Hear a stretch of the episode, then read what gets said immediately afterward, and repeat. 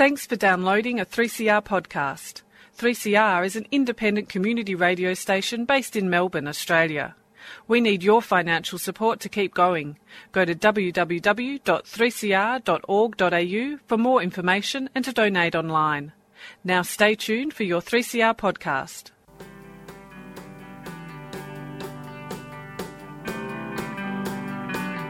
Animales humanos,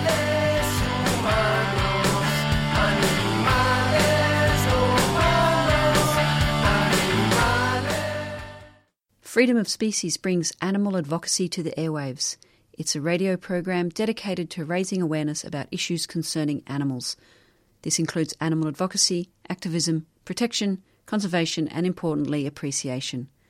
The program is broadcast from the 3CR studios in Melbourne, Australia, and streamed live via the 3CR website. Recent podcasts are available via the 3CR website, and all podcasts are available via iTunes, as well as the Freedom of Species website. My name is Kate Gracie, and today we'll be hearing from the co founder of the Micro Sanctuary movement. Back in a sec. This is the move. Miraculous activist activity. Imagine this activist activity. The fifth annual Melbourne Anarchist Book Fair will bring together an exciting range of independent booksellers, zinesters, and activist groups. The book fair showcases more than 40 stalls and a program of workshops. Come along to celebrate books, pamphlets, and zines, including radical fiction, the anarchist classics, and cutting edge radical writers from around the world. It's a great opportunity to be introduced to new ideas, to challenge your thinking, and to network with like minded folks. It's free, and we also provide free childcare. It's all happening at the Abbotsford Convent on Saturday, August 8th from 10am till 6pm, and with an after party in a squatted space late into the night. Find out more at www.amelbournebookfair.org or find us on Facebook.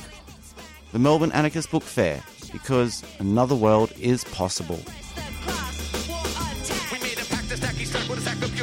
The Anarchist Book Fair is a 3CR supporter.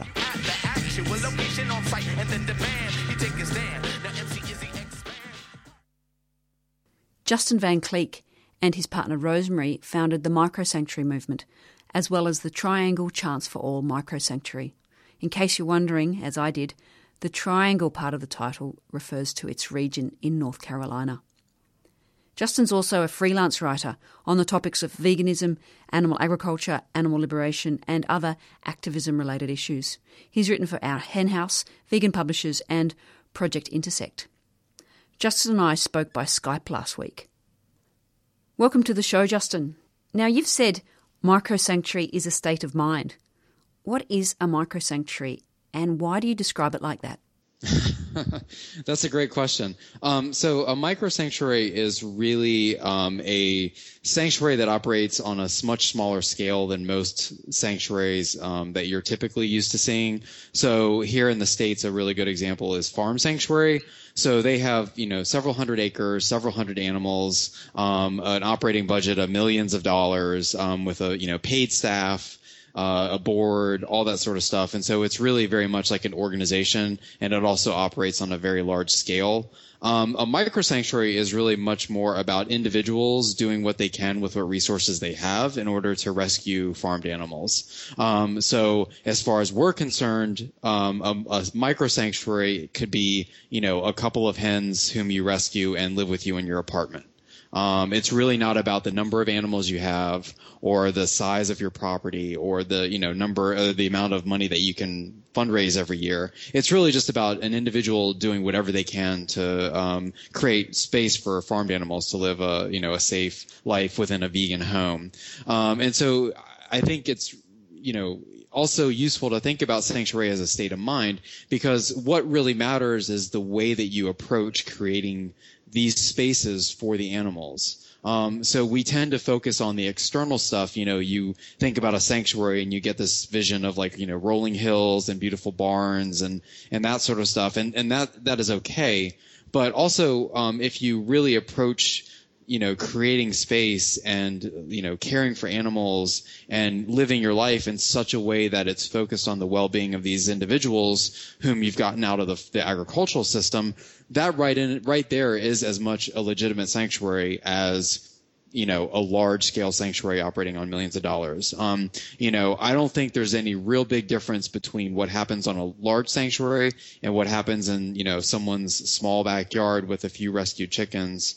Um, and because it's really about the way that you cultivate relationships with them and the type of care that you give to them. Um, and so if you're creating, you know, a vegan home, uh, that's based upon respect for the animals and about ending their exploitation, but respecting them as individuals and giving them lifetime care, um, you know, and prioritizing their well-being. I really believe that that's as much a sanctuary as any and as anything else. Um, and I also think it's really important that we begin to see sanctuary in that respect. Otherwise, we're going to be reliant upon large sanctuaries to do all of the farmed animal rescue and care for, you know, the rest of, of you know, for into the future. And while large sanctuaries have done amazing things to rescue animals um, and to care for them, it's never going to be enough. Um, we need as many people as we can and as many vegans as we can, you know, taking the initiative to get active and to do something positive for farmed animals. And I believe one of the best ways to do that is to bring them into your home. Um, and you know, so sanctuary as a state of mind is really about not focusing on, you know, uh, limiting yourself to what, you know, to to to a predefined idea of what your space has to look like in order to be a sanctuary, but totally rethinking the model and focusing on the type of care and the and the respect and attitude that you bring to um, to caring for these animals. Right. So, how is it different to rescuing a cat or a dog? Well, I think the difference is mostly conceptual.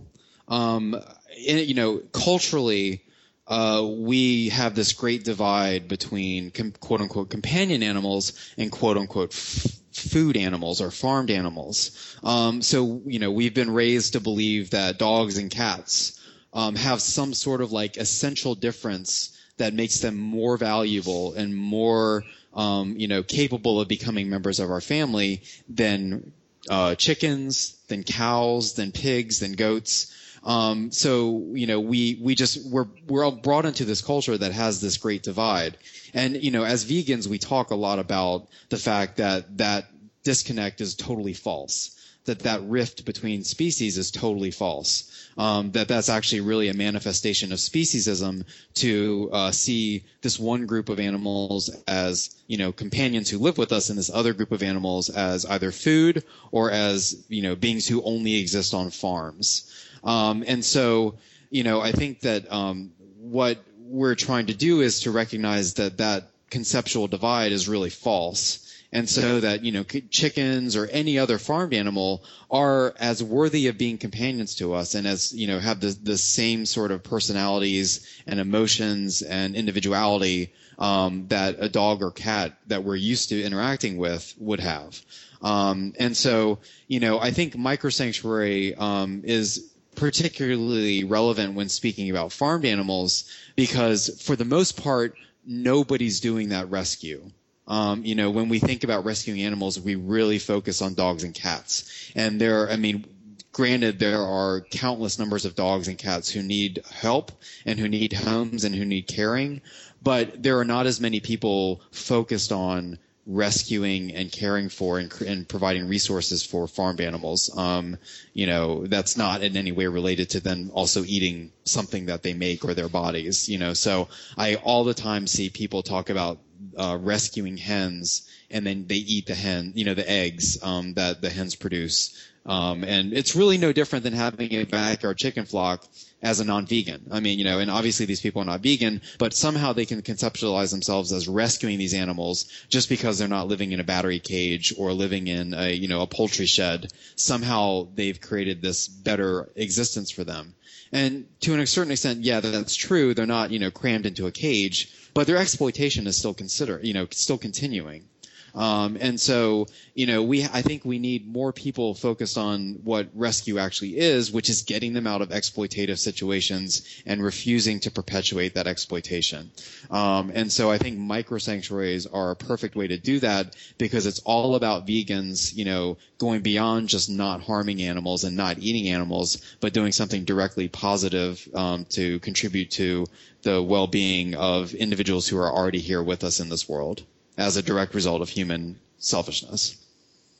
You wrote in your blog, and I'm paraphrasing you a little bit here Advocacy and leading by example are not enough. Activism has to be a key part of how we live in the world as vegans.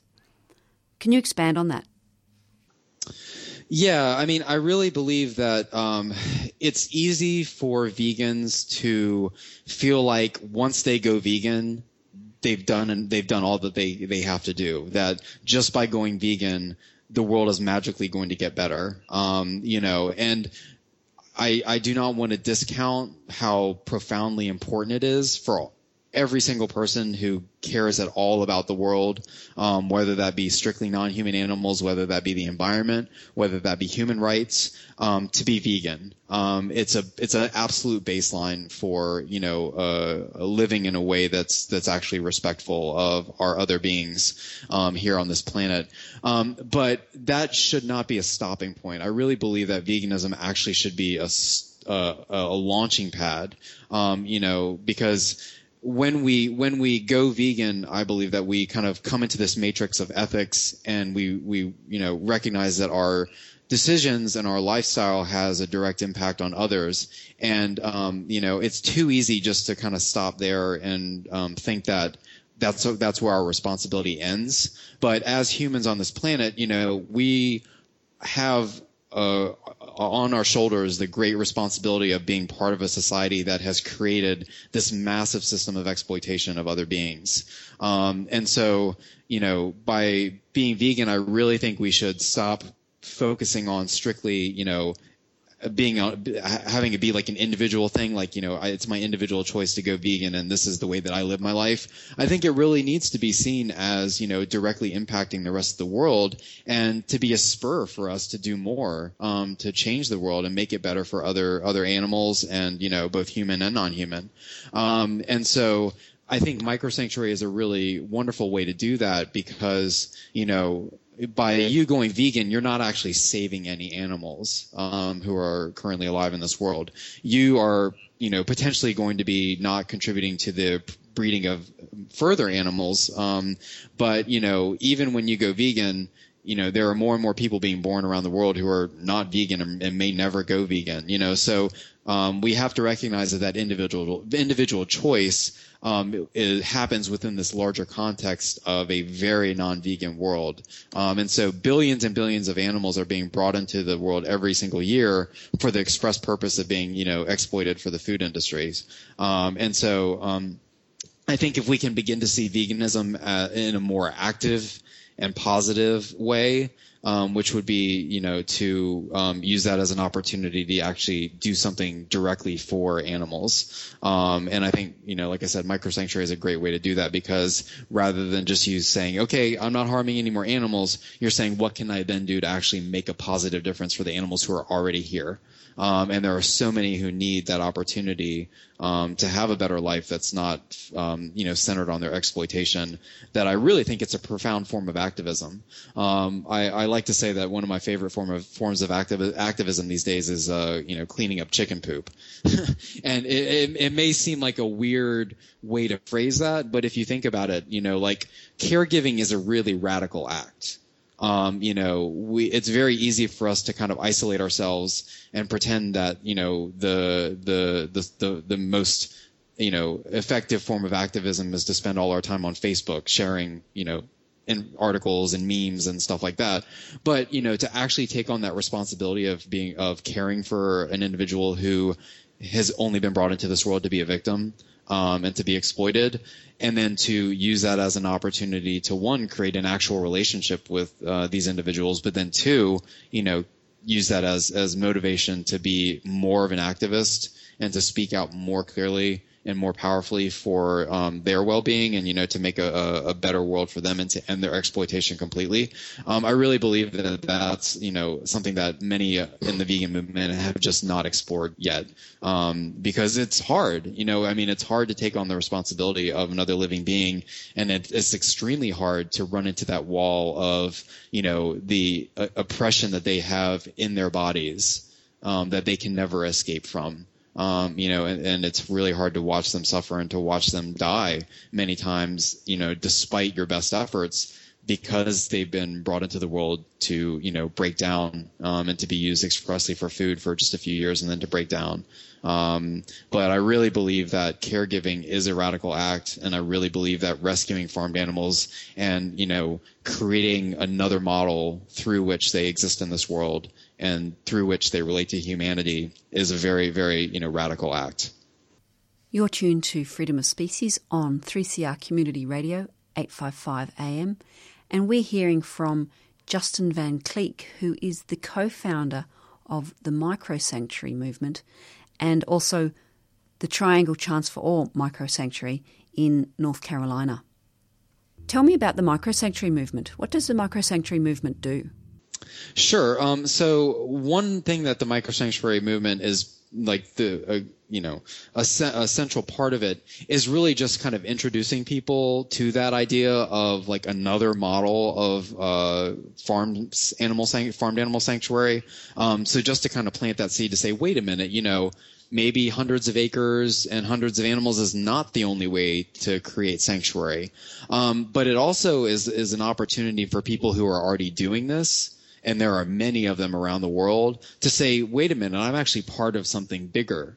Um, you know, in, in my experience in doing this just for the past, you know, um, year or so, um, we countlessly, you know, all, all the time we meet new people who are like, you know, hey, I've been rescuing chickens for a while now, and I never really thought of myself as a sanctuary. But through the micro sanctuary movement, like I have this, you know, identity that I can attach myself to, and I have this larger movement that I can attach myself to, and that is very empowering.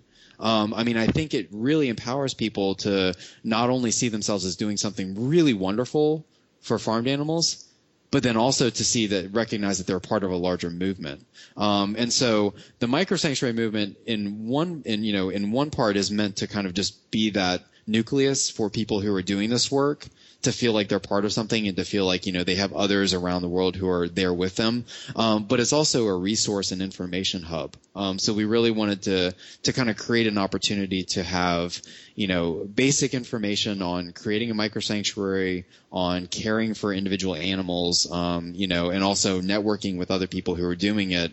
Just because you know it's very hard as a vegan who does not have tons of resources that you know large sanctuaries do to really get good information about caring for farmed animals. Um, so you know a lot of times people have the best intentions when they rescue a chicken or rescue a goat, but you know if the only medical advice you have is from you know a, a livestock vet. Um, that can be really challenging. And, and, you know, as a chicken, as someone who cares for chickens, if your only access to information online is through like backyardchickens.com, you know, it's horrifying the sort of information that you run into as a vegan trying to care for these farmed animals because you know the only sort of information that's really out there and widely available is focused on exploiting and killing them. Um, you know so it's really crucial to find alternative um, uh, sources of information. And so you know we've been working over the past year or so to create some of those alternative resources. So the micro sanctuary movement website has like a care um, you know, kind of section that has some some basic introductory to materials to caring for different species. Um, you know, that is again is not about their exploitation. It's not to make chickens lay more eggs, or it's not to get pigs fat really quickly so you can slaughter them. Um, it's really about you know caring for them as individuals for their lifetime well-being. Um, but you know, along with that, we've also created um, uh, like different social media networks um, where people can share information and and and uh, you know share their expertise caring for these animals. So one example is the Facebook group Vegans with Chickens. Um, you know, it's over 500 members. Um, it's a really act, it is a really active group.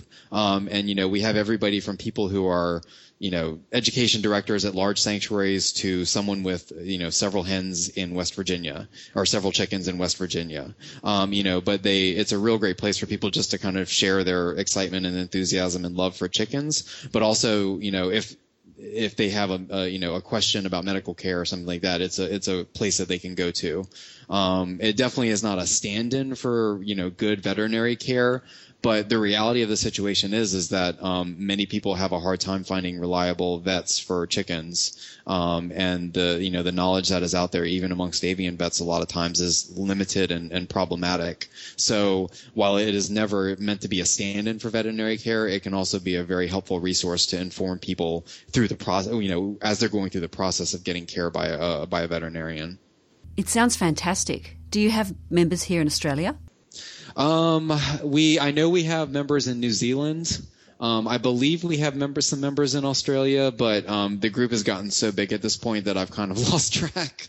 Um, but I, I'm pretty sure that we had some members from Australia at least at some point. Um, but you know, it's definitely international. I mean, we have people from Europe. We have, like I said, some people from New Zealand, um, lots of people from the from the United States and North America. Um, so it's you know it's kind of growing more and more, but um, it's definitely it's there's definitely like a, a, a pretty sizable international representation there. So, and it, you know, everybody's welcome. So just because you're an Australian vegan with chickens, it's, you know, you're not, you're not going to be barred from the group or anything like that.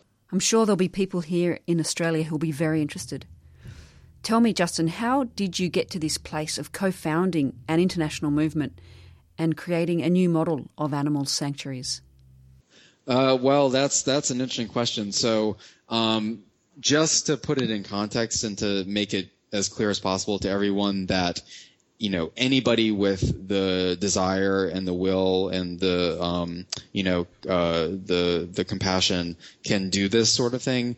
Uh, four years ago, I had lived with zero animals, totally lived by myself. Was uh, you know a vegan of 11 years or so. I've been vegan 16 years now, and so you know at that point I've been vegan for 11 years or so. Did not live with any animals, companion or otherwise. Um, was very happy living my own life, you know, uh, kind of all my own. Um, and I then met my now wife, who was very much active in animal rescue, and you know had always had been thinking about animal sanctuaries as like something that I would like to do at some point in the future. But you know, I had no real plan to get there. I mean, how many people, especially vegans, will you talk to and say, "Oh, I'd love to have an animal sanctuary one day when I win the lottery," or you know, if I have a million dollars or something like that? Like it's always this wonderful idea that that many vegans have in mind, but there's no real you know pathway to get there. Um, and so it was basically, you know, it's basically a dream in fairyland. I mean, you know, there's just there was just no reality to that for me. So, you know, by meeting, you know, when when my wife and I, uh, you know, got together and I started becoming a caregiver for animals, you know, it was an interesting transition um, because I really had to kind of start to to see my life in a very different way. Um, and you know, fast forward several years and um, we uh, we moved to North Carolina, where we currently live now, um, out in kind of to a, a, three acre property out in the country. So we had you know more space and more resources, and you know we had talked about rescuing chickens one day, and kind of had interest in becoming more involved in some sanctuaries um, that were in our area. But you know even we never really thought of ourselves as being able to actually operate a sanctuary. We were on too small of a property, and you know we just did not really have the wherewithal to have this large organization and figure out a way to raise hundreds of thousands of dollars to um, you know buy the sort of property we thought we need for a sanctuary.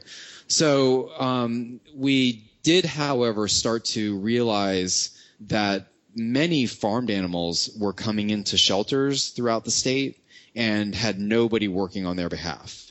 Um, so farmed animals would come into shelters and, you know, people would be coming to adopt them for any number of purposes. And, you know, most shelters, they just want to get the farmed animals out because they have very, you know, their resources are not really set up to deal with goats or chickens or pigs. So they just kind of want to get them out. And a lot of, a lot of shelters really have no screening process set up. So someone who wanted to, you know, adopt a pig to eat, you know, they could come and pay fifty dollars for a pig, and then you know that's much less than, than they would pay buying that pig for for food, you know, from from like some sort of a livestock auction or something like that. So, um, the so that it was either that or euthanasia um, was kind of the two like you know pathways out of the shelter that that seemed like they were you know was pretty much the only opportunities that that these animals had who were coming into these shelters. But you know it was kind of frustrating because this is a really golden opportunity to get an individual farmed animal out of the agricultural system.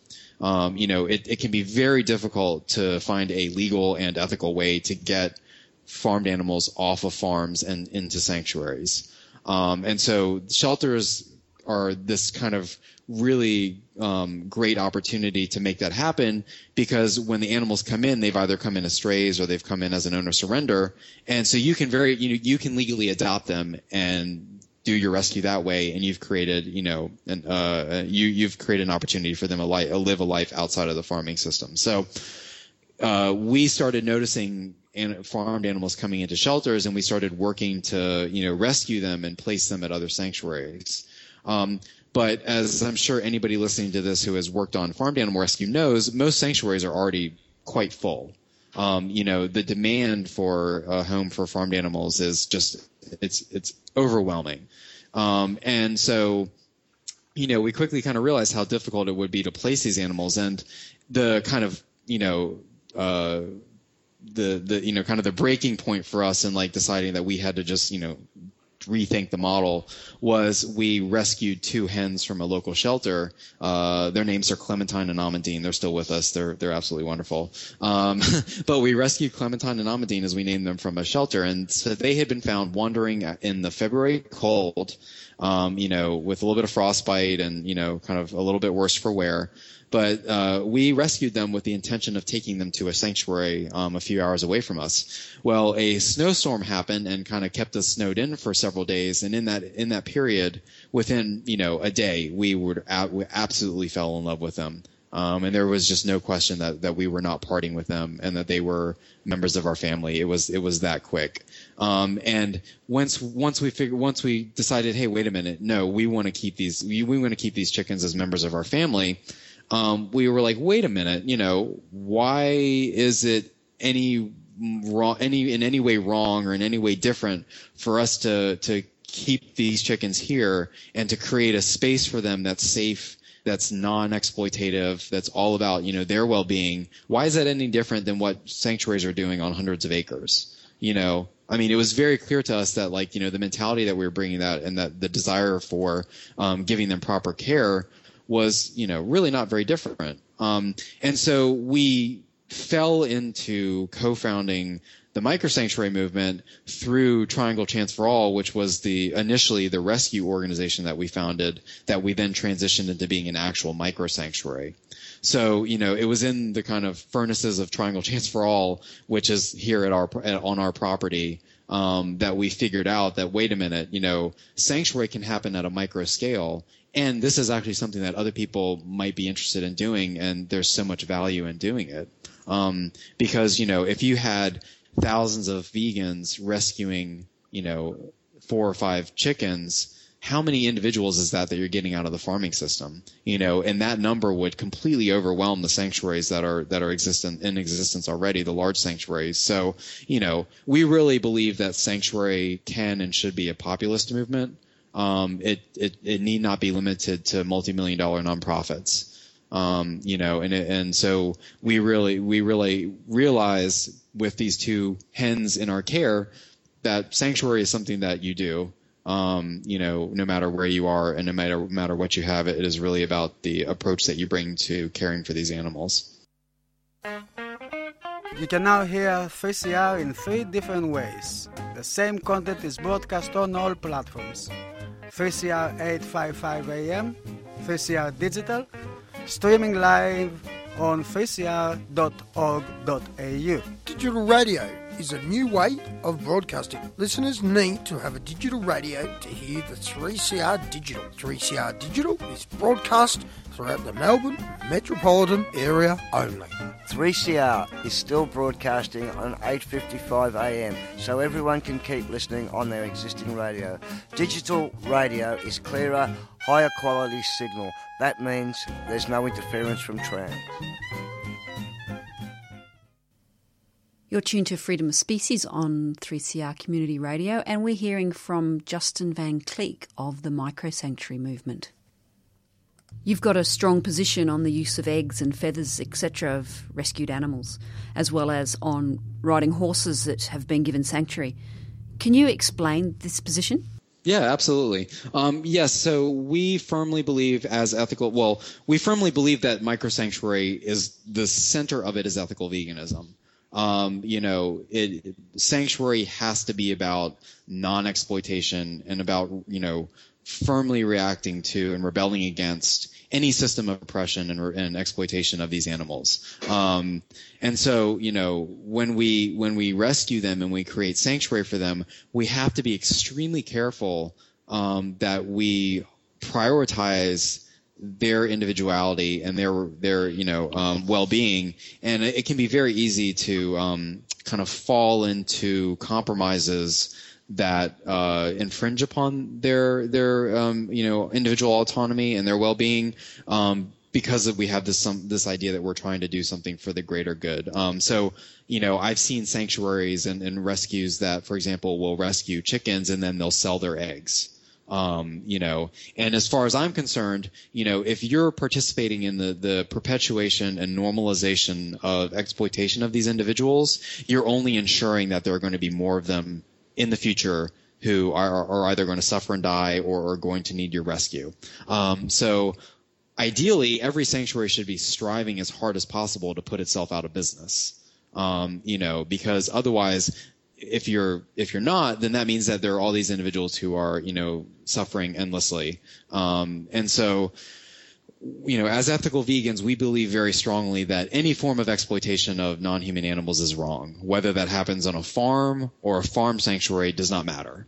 Um, and so, you know, with chickens, we would never sell their eggs or give away their eggs. We would never use their feathers um, or sell their feathers or give away their feathers for human use because by doing so, you're continuing to commodify them and you're continuing to reinforce the uh, conception that they are here for humans to use even if that's a secondary thing, even if your primary purpose, as what you think is to rescue them and to give them a nice life, if you're you are in any way perpetuating and normalizing um, the use of them or their products, then I think you're only you know part, um, supporting an industry and a system that that you know views them as commodities. So, you know, whether or not that happens on a sanctuary is really kind of a secondary point. It's really a moot point to to the larger issue of, you know, no non-exploitation has to be at the like the forefront of everything that we do as vegans and as, you know, um, uh, people who run sanctuaries.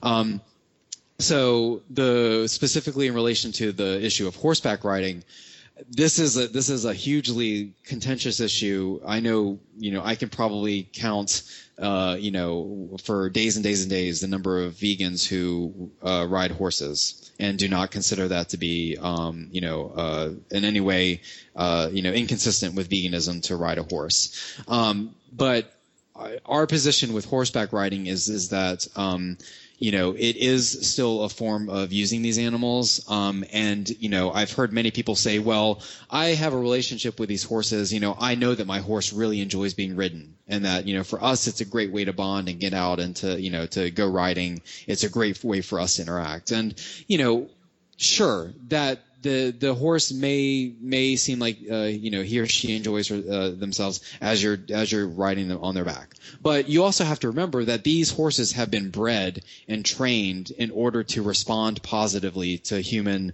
interactions in that way. So you know it's not like you're just finding a random horse who has no experience with humans and you jump on their back and go riding and you're both having a great time. Um, you know, it's it's it's sort of similar to service dogs. I mean, y- yes, you know, these dogs respond very positively to ta- to tasks that human humans give them, but you also have to remember the context in which they've been trained to do this. Um, so you know they're used to to getting positive reinforcement from responding to human interaction in this way, and so you know when you look at it that way, um, I do not think that it is in the in, in, the horse's best interest for you to ride them. I mean, you know, why not just go on a walk with the horse, or why not just you know spend time interacting with him or her? That does not involve you getting on the bat on their back and telling them you know what to do and riding around with them. Um, you know, a, again, I think to to allow horseback riding on a sanctuary or even as vegans is to continue putting these animals in the place of being kind of means to our ends. Um, whether that be in, you know entertainment and enjoyment, or you know this idea that we have this relationship with them um, that is not really about mutual respect, but it's about kind of us having the role of, of being in a, you know a dominant dominant position. I understand that you consider outreach and education to be almost as important as the rescuing. Tell me more about that. Um, yeah, I mean, I, I think that um, it's is really important for us to find opportunities to individualize animal agriculture as much as possible. Um, you know, as vegans, we talk a lot about large numbers. Um, so we talk a lot about, you know, 10 billion animals in the United States are, are slaughtered for food every year. And I'm sorry to make all my statistics United States based, but you know, you can apply them to whatever the numbers there in Australia. And I'm sorry, I don't, I don't know those numbers, um, kind of off the top of my head. But so in the United States, 10 billion animals, give or take, are slaughtered every year for food. Multiple times of that, billions and billions and billions are living in the agricultural system at, at you know at any given time throughout the year with their fate being sealed already. Um, so you know those are staggering numbers. They're overwhelming. You know how do you even wrap your mind around 10 billion or 50 billion or 60 billion? Um, we can't do it as humans. We're not equipped biologically to do that. Um, what we can do is we can relate to individuals. Um, so if you think about the 9 billion chickens who are raised and slaughtered for food every year in the United States, there's there's almost nothing you can do with that. But if you have an actual relationship with an individual and you're able to know their, you know, personality quirks, you're able to know what it takes to care for them, all that sort of thing, that right away makes that abstraction immediate it makes it visceral. It makes it based upon an actual relationship with a, a, real live individual. And I really believe that that totally changes the game for us as as advocates. And I also think that that it makes individual uh, humans who are able to have that relationship, whether that be direct or whether that be even, you know, just kind of um, learning about an individual and watching their story unfold through social media, it can be extremely profoundly changing. Um, you know, uh, we try hard to tell the individual stories um, of the, the the animals who the residents who live at our micro sanctuary, and you know we have people who talk to us as you know as if they know them. And i mean they you know they consider them really important parts of their just kind of general day and you know they're uh, you know almost a, like in their circle of friends. And you know unfortunately so many farmed animals never get that opportunity. But i think if we can really individualize those large abstract numbers um, I think that's a great opportunity for people to really make these connections about what, what it is that they're eating and the way that they're living. Um, you know, because it, no longer is it about this like huge number that that you really have no relationship, but it is about this this chicken or this pig whom you can relate to and whom you can remember every time you think about what it is that you're going to eat. Um, so uh, so micro sanctuaries can be great forms of, of outreach because because they operate on a smaller scale and they really operate more in the sense of like this is our family um, you know i think there's a lot more opportunity for for those individual stories to get told. You know you have a lot more opportunity when you have six chickens to really focus on the individuality of each chicken rather than to have them get lost in like you know uh, uh, uh, resident numbers that are in the hundreds. Um, and again, I never, I never want to say that to, you know, um, denigrate what large sanctuaries do because I think they do wonderful work and it's hugely important. But I also think that there's a, a really great need and opportunity for micro sanctuaries to kind of, you know, uh, particularize this effort a lot more. Um, and so, you know, on the one hand, there's the benefit that comes from having more people doing this rescue work and doing this caregiving. But on the other hand, there's also a great opportunity for more individuals to meet farmed animals and to, you know, build their own relationships with them and to learn about them as, as, um, as individual beings. And, um, I, I think that that can only do great things for vegan advocacy and also for, you know, um, changing who we are as vegans and the way that we talk about, um, the issues uh, that we're, we're trying to promote. What you say rings so true. Those massive, unfathomable aggregate numbers tend to make you lose sight of the individuals involved and their personalities and their complex social bonds. Now, what are the logistics and practicalities of starting and running a micro sanctuary? Is it really as simple as it sounds? well, that depends. Um, how comfortable are you with chickens in your in your living room? uh, you know, I, I, it really depends upon the species involved. Um, but you know, our our our what we always tell people is that if you're interested in rescuing farmed animals, you know, do your research and know what their their spe- their specific needs are um, as species, because each species has its own particular needs and uh, whether that be you know housing and shelter and you know uh, that sort of stuff to nutrition and, and everything in between. Um, but I think that we can also oftentimes get too caught up in you know making sure that everything is perfect before we rescue anim- rescue animals instead of actually kind of you know just doing it and learning as we go. Um, so like I said, when we rescued our first two chickens, you know, we did not have a chicken coop. Um, we did not have like a special chicken area or anything like that. So they lived in our basement for a little while. They would spend their days outside in the backyard with us, you know, carefully watching them, um, to, you know, be careful of predators and stuff within a fenced yard. And then, you know, their chicken coop was our basement. Um, and they were totally happy. They loved it. Um, and you know, it was not detrimental to their well-being.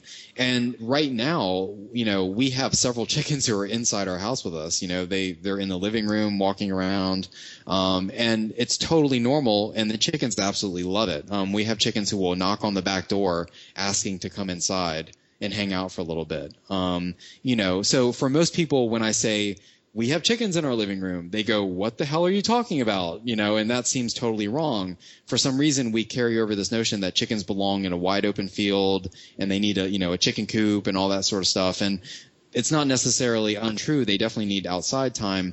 Um, and, you know, they need safe housing and stuff like that. But I think also we get caught up in these, you know, notions of what animals need that is entirely based on agriculture.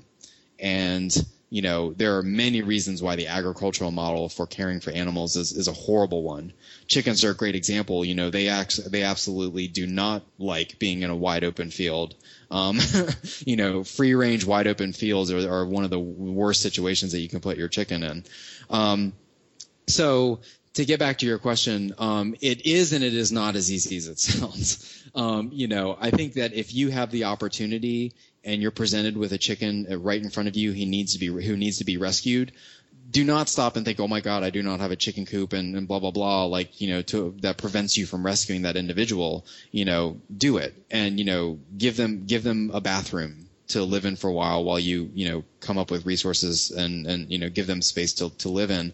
But at the same time like if you know that you're interested in doing this by all means definitely do plenty of research you know become as knowledgeable as you can about the species you're interested in rescuing um, so that you can give them proper housing and, and absolutely the top top concern has to be safety. Um, so you know you need to make sure that you know what it re- what is required to create safe fencing, to create you know a safe enclosure for for the animals, all that sort of thing. That's really important. So you know expenses can start to pile up as you start thinking about fencing and you know netting for your chickens in their aviary area and like all that sort of stuff. Um, you know it, it, it definitely can become a little bit more complicated, but at the same time I think it's very easy for us to get caught up in like all the the um, you know requirements of making a perfect space and letting the the perfect be the enemy the good in the sense of like you know you can rescue chickens even if you live in an apartment um, or live in like you know a, a little condo with a small backyard or something like that. Um, you know chickens can can be very happy living inside with you. They're quite companionable, and uh, a lot of times they actually prefer that because as prey animals, being outside in the in the open space can actually sometimes be quite stressful for them. So you know when they're inside in your living room they're fully enclosed. They're with the person they recognize as a caregiver and a protector, and you know they they very much like it. Um, they'll just you know snuggle up with us on the couch many times, um, you know, and just hang out. So, and obviously, you know, a cow is not going to do that with you. Probably, it probably would be tricky for your couch. But, um, you know, I, the the point I want to make is is that if you're interested in this, it's it definitely is really important to kind of be as knowledgeable as you can and prepare yourself. But at the same time, like if you have an opportunity to um, to rescue someone, eh, take it. Um, and you know figure out figure out how to make how to make it work for them and give them the best home you possibly can and and chickens are a great starting point um, because they their spatial needs are a lot less than say a cow um, but they also come with their own particular particularities and concerns about their health care um, so you know definitely do your research so that you're well prepared and you know uh, given proper vet care you know a, a single chicken is going to cost as much as you know a dog or a cat um, you know, every single year getting getting proper vet care. So these are sorts of things that it's really good to know before you get into it. Um, but at the same time, like, do not believe that you have to have several acres and chicken coops in your backyard in order to rescue a couple of chickens. You know, it's just it it definitely is not not true that you have to have a perfect space in order for for you to do something good for for these animals. Now, can you define intersectionality as it means to you? And was it intersectionality that brought you to veganism, or was it vice versa? Wow, that's a great question. Um, yeah, so intersectionality is something that I that has become a real key part of, of my identity as an activist and as an advocate. I fully believe that oppressions are interconnected and that injustice anywhere is a, is a, threat to justice everywhere. I also fully recognize the context and the history of intersectionality, that it's very much founded in, um, you know, experiences of, of black women and women of color. And, and so what I try to do is I try to learn as much as I possibly can from the intersectionality movement and live as much of an ally to that as possible while also working with other ad- advocates and activists who are very much strongly working on kind of a collective liberation approach. So to answer your question, I came to intersectionality long after I had become vegan. It's one of my greatest failings and it's something that I kick myself about all the time because as a white male vegan living in the United States, I really had no reason to, to learn anything about intersectionality. The vegan movement has a, done a very poor job of recognizing and honoring the diversity of people who are living vegan. And so most of us come to veganism through these mainstream nonprofit, corporate nonprofit, affluent, mostly white models of, of living vegan. And, you know, I was totally part of that. So as a white male vegan, there was really no urgency or impetus for me to, to understand the experiences of vegans of color as I became more and more active as a writer um, and more and more interested in activism, I started to, you know, read people who were writing about um, the connections uh, between human and non-human oppression, and who were really speaking very articulately about how important it was as vegans and as you know um, animal defenders that we recognize how these very different oppressions are all are all interconnected, and that we also not perpetuate oppressions for the sake of working for animal liberation, um, which I think is, is something that happens all the time in the vegan movement. It's, it's very easy to utilize sexism or racism to make a, a, case for non-human animals without recognizing how problematic it is to perpetuate any sort of oppression. Because I, I really firmly believe that, you know, if we continue to operate under the model that some people are lesser than us or lesser than some other privileged class, then we're never going to, to totally eradicate the things that make um, oppression of anyone happen. So I'm very firmly committed to, to the notion that intersectionality has to be a central point of veganism, just as ethics has to be, you know, the, the starting point for veganism. And so I believe that veganism needs to be radical. I believe that veganism needs to be intersectional. And I believe that veganism has to be active. And microsanctuary, for me, is just one component of, a, of an intersectional, radical, activist veganism. So I'm guessing that you find that popular sentiment that if you love animals, you shouldn't eat them to be pretty skewy. That is, when viewed through the lens of intersectionality, that sentiment is merely suggesting animals who don't elicit fondness and general feelings of fuzziness aren't worthy of protection or to be free from oppression. Yeah, oh, absolutely. I mean, because it, it remains about us. Um, you know, and speciesism is rampant in the vegan movement, and I think framing things that put put animals' worth and value on our feelings towards them is is the wrong approach to take. You know, I mean, I absolutely love as you know with deep, deep emotion. Like every every animal that I, that is a, a, member of our family. You know, we've lost a couple of chickens in, over the past couple of weeks, and I still am, am, am not able to get past it. I mean, it, it, was it's absolutely heartbreaking. So that emotion is definitely there, and I believe it's a it's a really important part for microsanctuary is forming those co- close bonds. But the necessity for or the need for and the urgency for um, veganism and farmed animal sanctuaries and that sort of thing has nothing to do with whether or not we like these animals. Um, you know, how, whether or not we value them has nothing to do with their right to live autonomously. It, again, like it's very easy for us to think about like, well, what do these animals mean to me, and then to formulate our, our active activism and our advocacy around that. Um, and I think that's why it's also very easy for us to focus our rescue efforts on dogs and cats because those are the, the animals that we've been brought up to believe are the ones you know worthy of our love and also the ones that we can care for. Um, so yes, I think I think when you start to frame things based upon how humans feel about the animals, you're automatically kind of falling into that pit of speciesism. And, um, you know, again, like it really ne- needs to be all about respecting them as autonomous individuals and caring for them as individuals and, uh, you know, not making a case for whether or not we should eat them based upon whether or not we love them. Because I can bet you any amount of money that I could go walk down the street right now and go to a fast food restaurant and ask every individual person in, in that restaurant if they have a, an animal that they, that they love you know, and they'll say, well, yeah, I have a dog at home and I absolutely love him and he's a member of my family while they're munching on a cheeseburger. I mean, the ability to compartmentalize love for animals as this abstract thing and as this like, you know, individual, you know, very specific relationship while also continuing to eat and exploit animals, it, it happens all the time. And, you know, so I think framing things that way is as problematic as framing things as uh, you know in the context of how intelligent is an animal and that's how we that is how we determine whether or not they have moral consideration.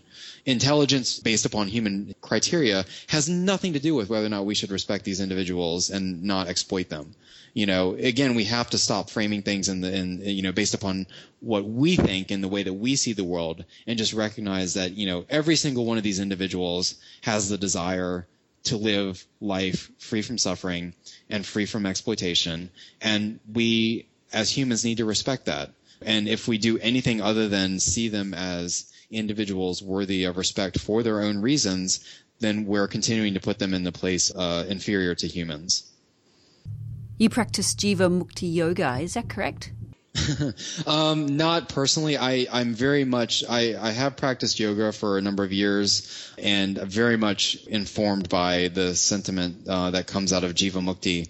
I, I'm absolutely, you know, in favor of Jivamukti yoga because it's one of the, it's really the only school of yoga that recognizes how inconsistent it is to be talking about ahimsa and, and, and that sort of thing while also exploiting other animals. Um, unfortunately, that you know kind of paradox is rampant and, and a real big problem in, in, yoga in general. So personally, I'm not practicing Jivamukti yoga um, right now. Honestly, my my yoga is is mostly karma yoga in the sense of I'm super busy just running our micro sanctuary, but I, I've spent years practicing Buddhist meditation and I spent years practicing yoga. And, you know, to be honest with you, like, I feel like those were very important stepping stones to me to get to where I am today. In specifically, uh, because it is all about taking that practice off of your yoga mat or off of your meditation cushion and into the world. And so I really believe that like if you're a, a practitioner of yoga, um, if you're familiar with all that, like really understanding what karma yoga is and the importance of living and acting in a way that is in harmony with these higher values how important that is. And so, you know, I, I think it's fantastic that Jivamukti really brings in that larger concern for compassion and that larger recognition of, you know, our connection to other beings along with that kind of individual practice of uh, striving towards enlightenment and, and liberation. Thanks so much, Justin, for taking the time to talk to me today. It's been so inspiring hearing about what you're doing over there in North Carolina.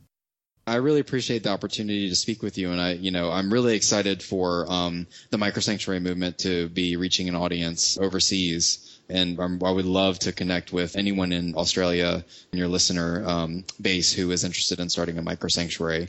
For myself as a vegan, I lived for 15 years as a vegan without having any relationship with a farmed animal. And, you know, I was very much committed to veganism. I never cheated. I had no, you know, misgivings or second thoughts. But once I started rescuing farmed animals and creating sanctuary and building these relationships with them, my veganism is totally different. I really firmly believe that by creating these relationships with farmed animals specifically, it brings a whole new meaning to veganism because it makes sense on a personal, visceral level why it is that I'm not eating animals. You know, it's not just about the chicken living in a shed somewhere. It is about BB or clementine or amandine or hypatia or um, you know lavender or uh, you know, any of these these chickens whom I actually live with.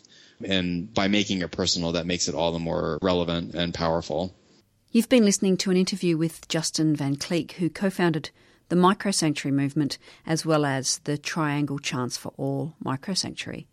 After the interview, I wondered what Justin does with the eggs that his chickens lay, so I sent him an email and he referred me to their website. The website reads Typically, we collect the eggs, boil them, mash them up with healthy extras like coconut oil, red raspberry leaf, and ground flaxseed, and we make bedtime snacks for everyone with the eggs and fresh greens and fruit. By feeding the eggs back to the birds who laid them, we hope in part to return some of the vital nutrients that were pulled from their bodies to make the eggs, almost every day, and thus hopefully avoid some of the devastating health problems that most domesticated egg layers face. And of course, the birds love to eat their eggs. To find out more about the Microsanctuary movement, you can go to its website, which is at microsanctuarymovement.org. There's also a Facebook page. Similarly, Triangle Chance for All has a website, which is trianglechanceforall.org, and it has a Facebook page too.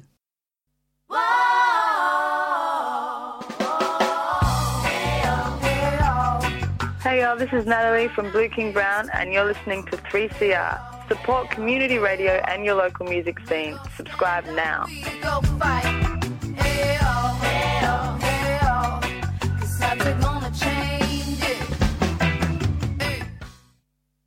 Dr. Reese Halter is a distinguished biologist, broadcaster, and writer. He recently released his ninth book, Shepherding the Seas The Race to Save Our Oceans.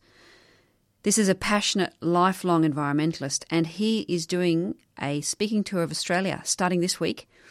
And he's speaking in Perth, Melbourne, Adelaide, Hobart, Central Victoria, and Sydney, all between the dates of the 7th of July to the 16th of July. I'll put a link to Reese Halter's tour dates and the details on our Facebook page. Also, hugs and kisses, big hugs and kisses to everyone who donated to our recent 3CR Radiothon appeal. We met our target, which was $1,600. It was, it was a bit exciting as we only crossed that line in the final minutes of our live tin rattling show. Anyhow, that keeps us on the air for another year. So thank you, thank you, thank you, everybody who donated so generously. That's it for this week. You can follow us and contact us via our Facebook and Twitter accounts. I'm going to leave you now with a song called The Letting Go by Mount Moriah. That's a band recommended by Justin, our interviewee this week. And this band hails from Justin's same neck of the woods. That's North Carolina. See you next week.